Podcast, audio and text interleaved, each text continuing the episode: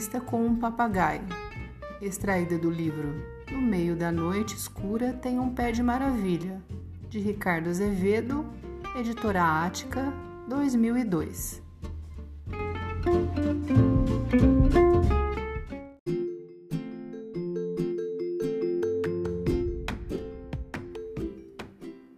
Entrevista do papagaio a Ricardo Azevedo. Você vive preso numa gaiola? Tá louco? Acho que não. Você inventou as histórias desse livro? Existem histórias que a gente inventa do começo ao fim. Tenho vários livros assim. As histórias deste livro, entretanto, são contos populares que eu recontei. Contos populares? Sim, são histórias muito antigas, criadas e guardadas na memória do povo. Elas vêm sendo contadas de boca em boca desde que os portugueses chegaram ao Brasil e até antes, pois os índios também contavam lindas histórias. Depois vieram as histórias das culturas africanas. Você quer dizer de bico em bico? Mais ou menos isso. A mesma coisa acontece, por exemplo, com as piadas. Ninguém sabe quem inventou nem de onde vem. A gente ouve, gosta, dá risada e conta de novo. Cada um, claro, do seu jeito. Mas e no caso dos contos? Como a coisa acontece?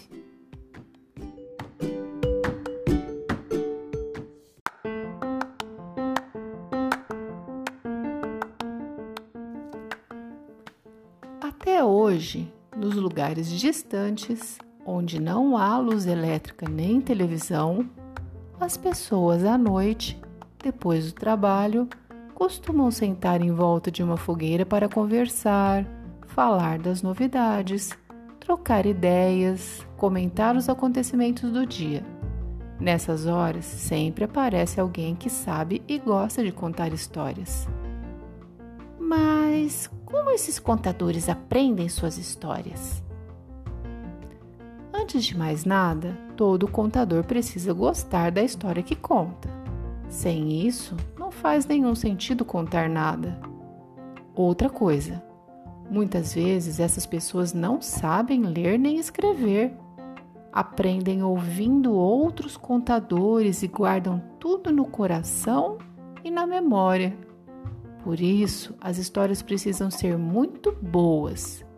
Ninguém vai guardar no coração e na memória uma história ruim. E você? Como aprendeu os contos deste livro?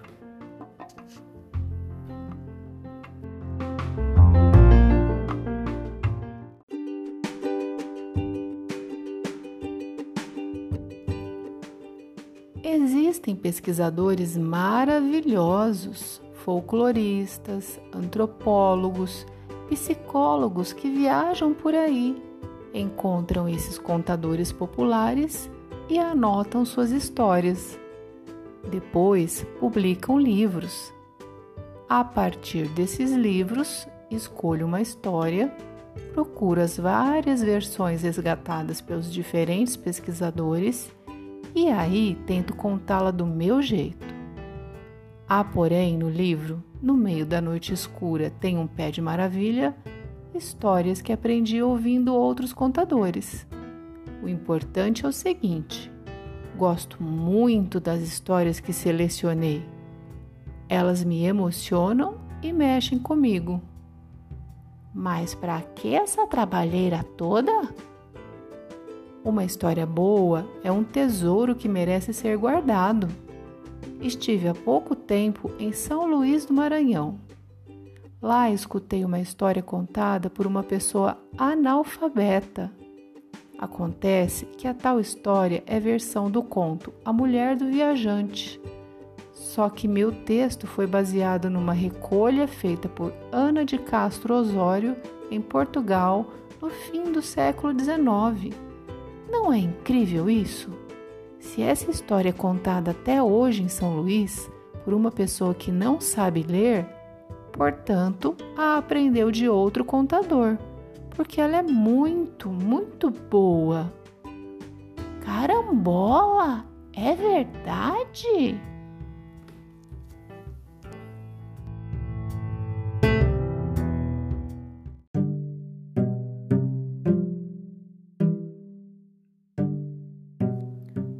Outra coisa, esses contos sempre falam de assuntos que interessam a todas as pessoas de qualquer idade. Heróis lutando para se conhecer melhor, como todos nós. Desafios que o herói precisa enfrentar para conquistar seu objetivo, como todos nós. Heróis que às vezes precisam encarar o acaso, o desconhecido, o inesperado e o incompreensível como todos nós. Fora isso, são histórias cheias de sentimentos e temas conhecidos de todas as pessoas, como o amor, a luta pela sobrevivência, a ambiguidade, o medo, a inveja, a curiosidade, o arrependimento, a injustiça, o desânimo, a generosidade, a esperteza e muitos outros. Na verdade, ficamos emocionados e identificados com a coragem, a perseverança e a inteligência do herói do conto maravilhoso. Observando sua luta e os ardis que inventa para vencer seus desafios, aprendemos truques que podem até nos ajudar a construir nossos próprios sonhos. Um desses truques, com certeza, é a esperança.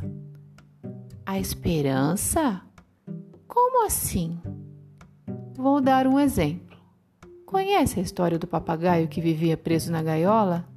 Não.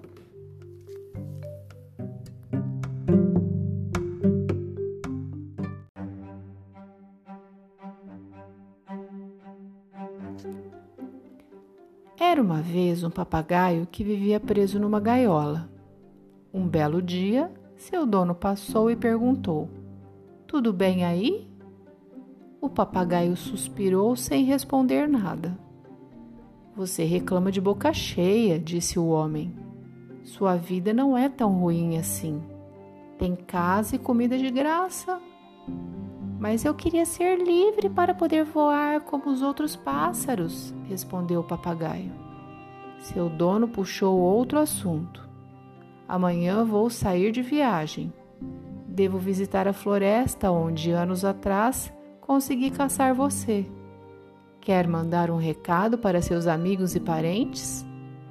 O papagaio levantou a cabeça, olhou bem para o homem e respondeu: Diga a eles que passo meus dias e minhas noites preso numa maldita gaiola.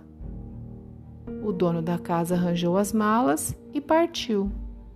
Voltou de viagem uma semana depois. E aí? perguntou o papagaio. Conseguiu falar com meus amigos e parentes? Sim, respondeu o homem, mas trago más notícias. Assim que dei a eles seu recado, eles arregalaram os olhos, colocaram as asas na garganta, botaram a língua de fora, gritaram, cambalearam e caíram mortos.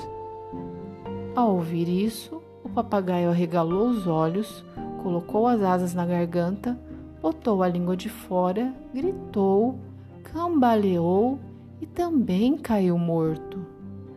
Chocado e sem saber o que pensar, o homem retirou o corpo do papagaio e, com cuidado, colocou o pobre bichinho deitado em cima da mesa da cozinha. Assim que se viu livre, o papagaio deu uma cambalhota no ar e saiu voando. Antes de cair no mundo, gritou para o homem: Quando estiver de novo nos lugares de onde eu vim, por favor, diga a meu povo que o truque deu certo sim. Terminou a história. Gostou?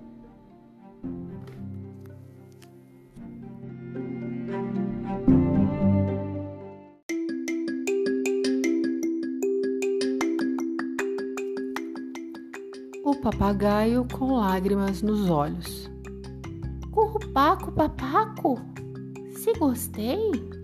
Caramba! foi a história mais linda, comovente, triste, dramática, alegre, emocionante e extraordinária que já escutei em toda a minha vida. Aliás, mudando de assunto, quando você está pensando em viajar?